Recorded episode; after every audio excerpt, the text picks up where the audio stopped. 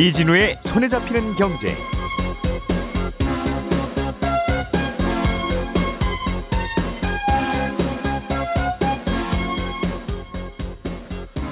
안녕하십니까, 이진우입니다. 요즘 금리가 점점 올라가면서 보험회사의 건전성에 빨간불이 들어왔다는 보도들이 요즘 심심치 않게 나오고 있는데요. 금리 오르는 거하고 보험회사의 재무 상황하고는 무슨 관계가 있는 건지 오늘 이 얘기 좀 자세하게 들여다보겠습니다. 이르면 다음 달 중순부터 서울 시내 일대에 버스가 알아서 운전을 하고 승객을 내우고 태, 태우고 내리는 이른바 자율주행 버스가 운행을 시작합니다. 하지만 여전히 해결돼야 되는 기술적인 한계들이 좀 있다고 해서 이 내용도 자세히 좀 들여다보겠고요. 오피스텔의 보유세를 매기는 기준이 일반 주택의 보유세 매기는 기준하고 달라서 같은 평수라고 해도 부과되는 세금이 차이가 꽤 난다는 소식 함께 들어보겠습니다. 십일월 이십구일 월요일 손에 잡히는 경제, 광고 잠깐 듣고 바로 시작하겠습니다. 오늘의 뉴스를 프로파일링합니다. 평일 저녁 여섯 시 오 분 표창원의 뉴스 하이킥.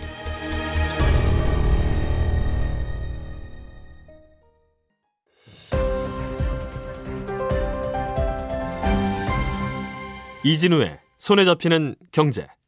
네, 오늘도 경제 뉴스들 정리합니다. 김현우 행복자산관리연구소장, 손에 잡히는 경제 박세훈 작가, 그리고 오늘은 고란 경제전문기자와 또 함께합니다. 어서 오세요. 네, 안녕하세요. 박 작가님, 네. 그 서울에 가끔씩 자율주행 버스 돌아다닙니다, 시범 운행합니다라는 뉴스가 간간히 들리긴 했는데, 맞아요. 십이월 중순이면 얼마 안 남았습니다. 네. 그때부터는 서울에서 자율주행 버스가 본격적으로 운행을 시작하는 거예요? 일단 서울시 계획은 그런데요. 예. 그 자율주행 버스를 운행하려면 그 버스 운영업체가 서울시에서 따로 운행면허를 따야 되거든요. 이거 한번 해보겠다고 신청한 업체가 한 곳 있는데 지금 면허시험 보는 중입니다. 조만간 시험 결과가 나올 텐데 합격할 확률이 높다 그러더라고요. 그래서 통과가 되면 십이월 중순부터는 이제 돈 받고 승객들 태우는 운행을 시작하는 겁니다. 음, 얼마 전부터 했던 게 있잖아요. 그건 그냥 이제 시범 운영, 운영이었고요. 아, 승객 태우는 게 아니라, 네, 한번 돌아다녀 본다. 네. 음. 근데 서울시 전역에서 하는 건 아니고, 예, 제가 지금 방송하고 있는 요 동네 있잖아요, 상암동. 예. 요 일대 삼십이 킬로미터만 운행하는 걸로 일단 시작을 합니다. 근데 바로 요금을 받을 것 같진 않고요. 한 달 정도는 무료 운행을 한다고 합니다. 예. 요금은 천 원 이하로 책정할 계획인데, 시범 운영해보고 이것도 잘 되면 내년에는 서울 청계천 일대에서도 이런 버스 운영한다는 게 서울시 계획인데, 예, 자율주행 버스가요, 요즘 우리 타고 다니는 그냥 버스 큰 거 있잖아요. 네. 그 정도는 아니고 십이 인승 정도. 아. 꽤 작습니다. 음. 꽤 작고 입석은 금지. 음. 네. 그리고 무조건 안전벨트 매야 되고. 살짝 비행기 느낌일 것 같은데. 네. 알겠습니다. 버스에는 그럼 버스 기사님 없는 거예요? 있습니다. 음? 기사 없이 버스 혼자 움직이는 걸 완전 자율주행이라고 하는데, 예, 아직 거기까지는 기술 발전이 안 됐고요. 음. 이건 아마도 한 이천이십칠년 정도는 돼야 가능할 거라는 게 업계 설명이더라고요. 네. 서울시에서 지금 하려고 하는 자율주행 버스에는 안전요원이 같이 타고 있어요. 우리 왜 운전면허 시험 보러 가면 음. 수험생 옆에 강사님 앉아있다가 급하면 브레이크 어. 밟아주잖아요. 예. 그거랑 비슷하다고 보면 됩니다. 음. 안전요원이 탑승한다는 건 뭔가 불안하다는 뜻이죠. 그렇습니다. 기술적으로 지금 뭐가 안 되냐면, 솔직히 뭐가 불안한지 우리 같이 얘기해보고 탑시다. 네, 그거, 예, 제가 지시해 온 겁니다. 예. 자율주행은 센서가 굉장히 중요하잖아요. 예. 달리다가 혹시 센서가 고장이 날 수도 있고, 음. 순간적으로 통신이 잘 안 되거나 할 수도 있고, 음. 승객 태우고 다니다가 그러면 큰일 나잖아요. 예. 그럴 때 긴급하게 대처할 수 있도록 하는 게 첫 번째 이유고, 음. 그리고 여기가 되게 중요한데, 도로에 보면 불법 주정차된 차들 있잖아요. 저희도 상암 가다 보면, 예, 길가에 대놓은 차들 있어요. 뭐 어디나 있죠. 네, 사람이, 예, 운전을 하면 아, 이 차는 잠깐 주정차된 차구나, 피해가자라고 해서 피해갈 수가 있는데, 네, 자율주행 버스는 이 차가 아, 밀리는 건지, 어, 주정차가 된 건지, 아니면, 아니면 앞차가 서서 쓴 건지, 음... 교통 신호에 걸린 건지, 요거 판단이 안 됩니다. 아직까지는. 멀리 신호등 보면 아, 그, 그런 센스는 아직 없군요. 없습니다. 어. 그래서 지금 이걸 회피하는, 예, 기술이 있긴 있는데, 어떤, 예, 식으로 회피하냐면, 카메라로 음. 운전사가 앉아있는지 안 앉아있는지를 아. 보는 거예요. 사람이, 네, 있는지 없는지를, 예, 볼 수 있게끔 해놨습니다. 그럼 뒤통수 살짝 보이겠죠. 네. 근데, 예, 문제가 뭐냐면, 썬팅이 진하게 돼 있으면, 아, 안 보입니다. 그렇죠. 네. 또 뭐 그럴 수도 있고, 세워놓고 차에 그냥 잠깐 앉아 계실 수도 있고, 뭐 휴대폰을 보고 있을 수도 있고. 아, 그렇죠. 그래서 그런 경우에는 되는데, 예, 옆 차선에 차들이 달리는지 안 달리는지로 판단을 합니다. 아. 그러니까 반대편 차선에 차가 왔다 갔다 하고 있으면 아 예. 지금은 달리는 신호구나 예. 라는 걸 판단해서 갈 수가 있는데 그래서 깜빡이, 왼쪽 깜빡이 넣고 네. 들어간다는 거죠. 예. 그런데 옆 차선에 차가 한동안 안 와버리면 그럼 자, 본인도 계속 같이 기다린다. 계속 같이 기다리는 겁니다. 이게 지금 아직 안 됩니다. 아. 그렇기 때문에 그런 경우에 안전요원이 탑승을 해가지고 야, 재빨리 피해가는 자율주행차는 그렇군요. 네. 이런 말씀 드리면 어떨지 모르겠지만 좀 귀엽습니다. 차 한 대도 없는데 네. 앞차는 차에서 사람 앉아 계셔서 좀 쉬고 계신데 정차하는데 네. 그럼 뒤에 그 버스는 그냥 하염없이 계속 기다린다는 네. 거잖아요. 음. 그래서 안전요원이 타 있는다는 거죠. 아 그렇게 해서 네. 그렇게 해서 가다가 이제 교육이 좀 되고 훈련이 되면 네. 음, 그 안전요원 없이도 간다. 네. 계속 지금 학습시키려고 하는 겁니다. 그 문제만 해결하면 돼요? 뒷유리 썬팅 좀 안 하던가 아니면 저분이 그냥 앉아 계시는 건지 잠깐 정차한 건지만 네. 파악하는? 아니 갑자기 앞으로 끼어드는 차량 피하는 거 있잖아요. 예. 차가 갑자기 끼어들면 사람이 운전을 하면 상황 봐서 핸들을 조금 꺾어서 피하거나 예. 브레이크를 살짝 밟는다거나 아니면 브레이크를 좀 세게 밟는다거나 그때그때 상황에 맞춰서 대응이 가능한데 자율주행차는 일단 어떤 이벤트가 발생을 하면 무조건 정지를 하게 돼 있습니다. 음. 아. 사람 태우고 다니는 버스 같은 경우는 급정거했을 때 물론 예. 이제 다 앉아있고 안전벨트를 매곤 하지만 음. 사고 발생 가능성이 높잖아요. 예. 그렇기 때문에 그 요 부분 또 해결해야 될 기술적인 과제고 급정거할 수 있으니까 네, 안전벨트 꼭 매시고 서울시랑 통화해 보니까 음. 요거 시험 운행하는 중에 일부러 앞으로 확확 끼어드는 차량이 굉장히 많다고. 아, 진짜 에이, 에이, 설마. 제대로 작동을 하는지 안 하는지 궁금해서 꽤 많았다고 하더라고 이게. 아니 다른 분들이 그걸 아 뒤에 자율주행 시험 버스라고 써 있으니까 에이, 일부러 끼어든 건 아니었을 거예요. 그래서 네. 음. 아무튼 이것도 해결해야 할 기술적인 한계입니다. 혹시 이런 차가 사고라도 나면 실제 운행하다가 네. 손님들 받다가 사고 나면 네. 보험 처리는 어떻게 되는 거죠? 개인이 자율주행차 운전하다 사고 났을 경우에는 보험을 어떻게 처리할지는 아직 뚜렷하게 나온 건 없어요. 보험 상품도 없습니다.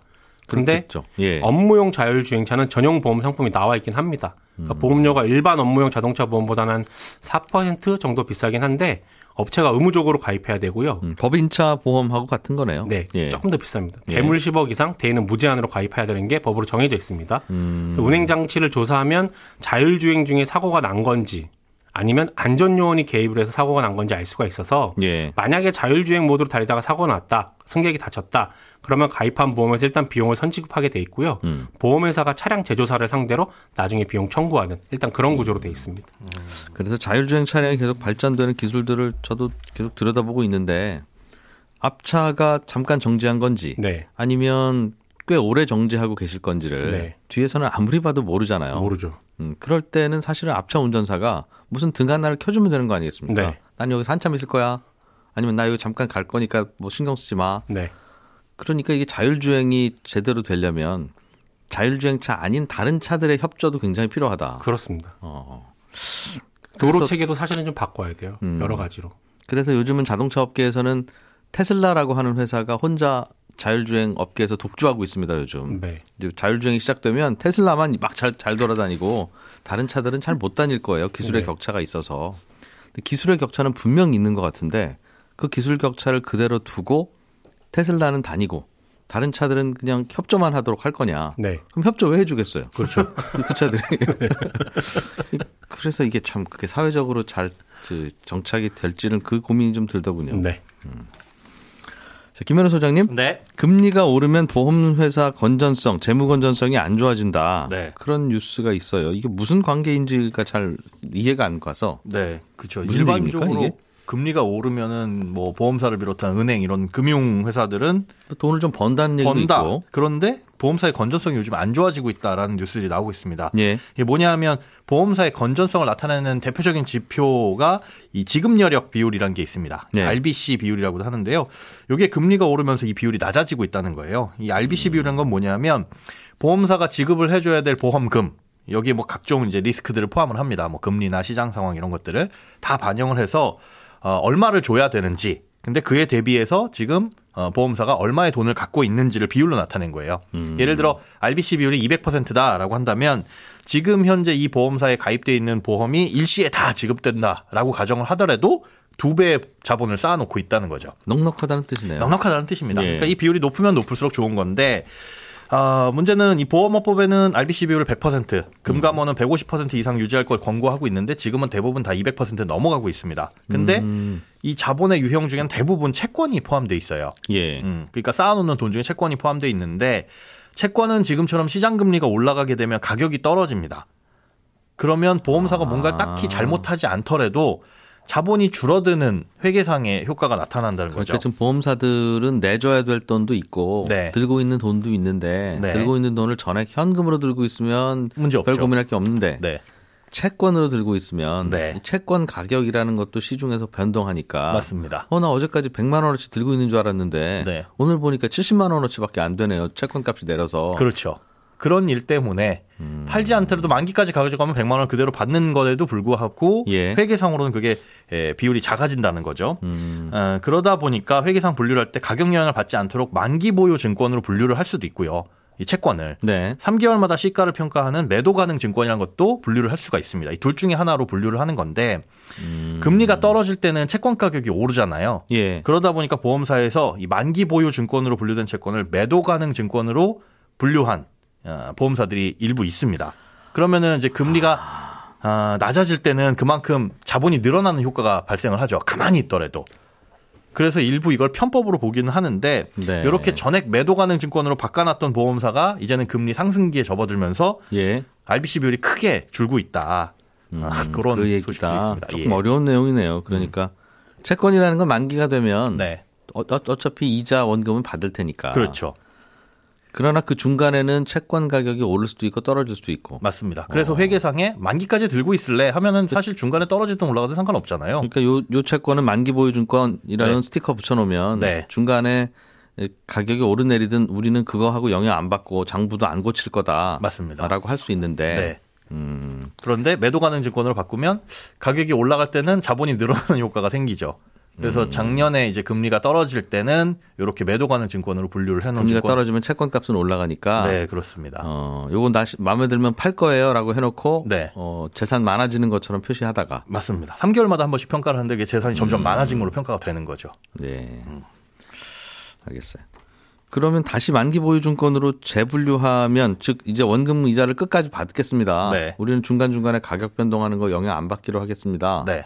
라고 하면. 별 문제는 없어지는 겁니까? 그런데 문제는 이렇게 보험사가 한번 계정을 재분류하면 예. 스티커를 딱 붙이면 예. 삼 년간 다시 변경할 수가 없습니다. 안 떨어져요, 없습니다. 그 스티커? 네. 음. 그리고 변경을 할 수도 없고 새로 만기 보유 증권을 쌓을 수도 없어요. 네. 아, 그래서 작년에 이 계정 재분류를 한 보험사가 있다면 앞으로 삼 년 동안은 금리가 올라간다고 하더라도 그대로 어, 그 충격을 받게 되는 거죠. 음. 결국은 그러면 방법은 뭐냐? 자본을 확충을 해야 되는데 이럴 때 이제 보험사가 할 수 있는 일이 후순위 채권을 발행하는 겁니다.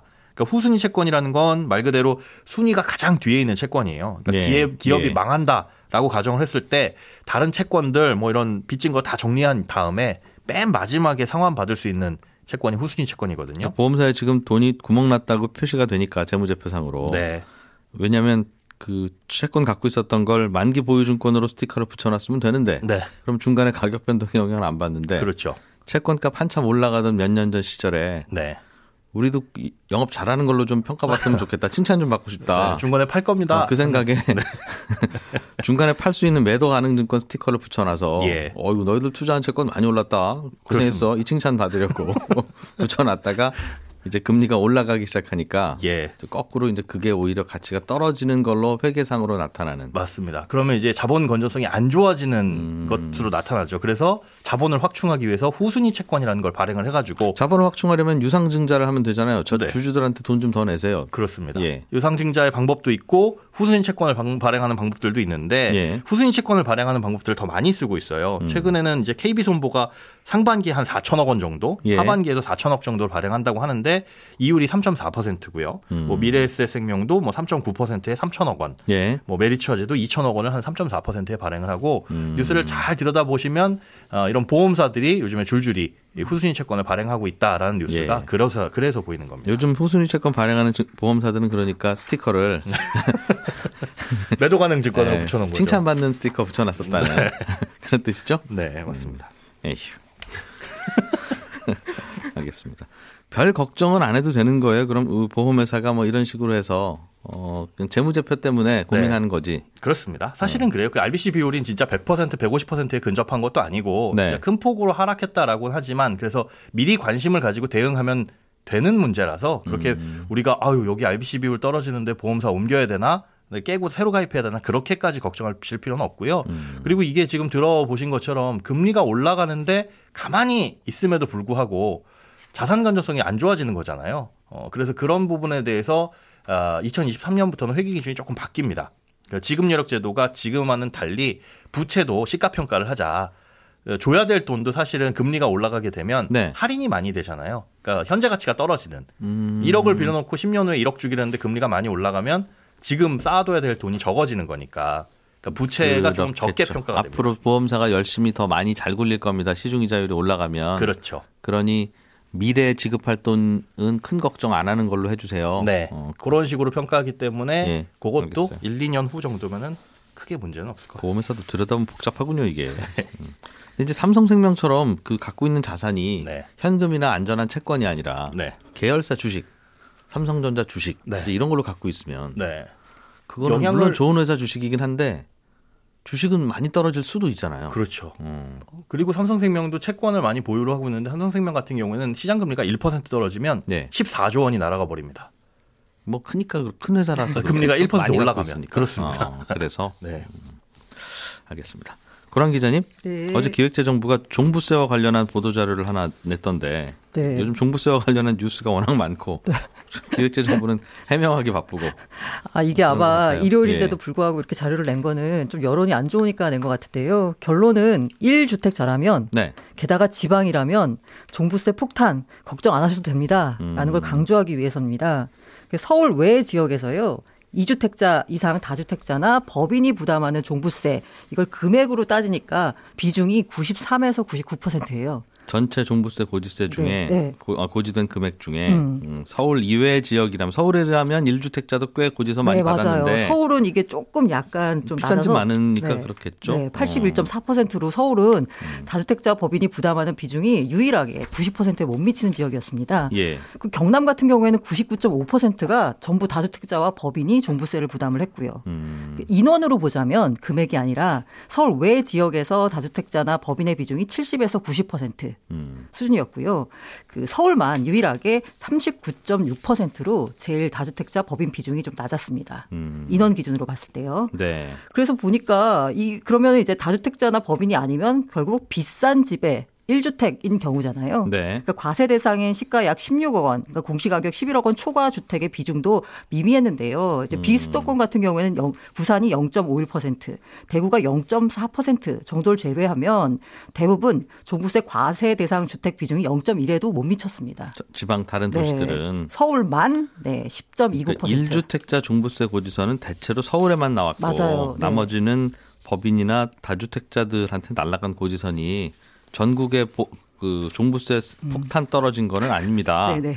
라는 게 이제 기획재정부의 이야기예요. 음. 음. 그렇군요.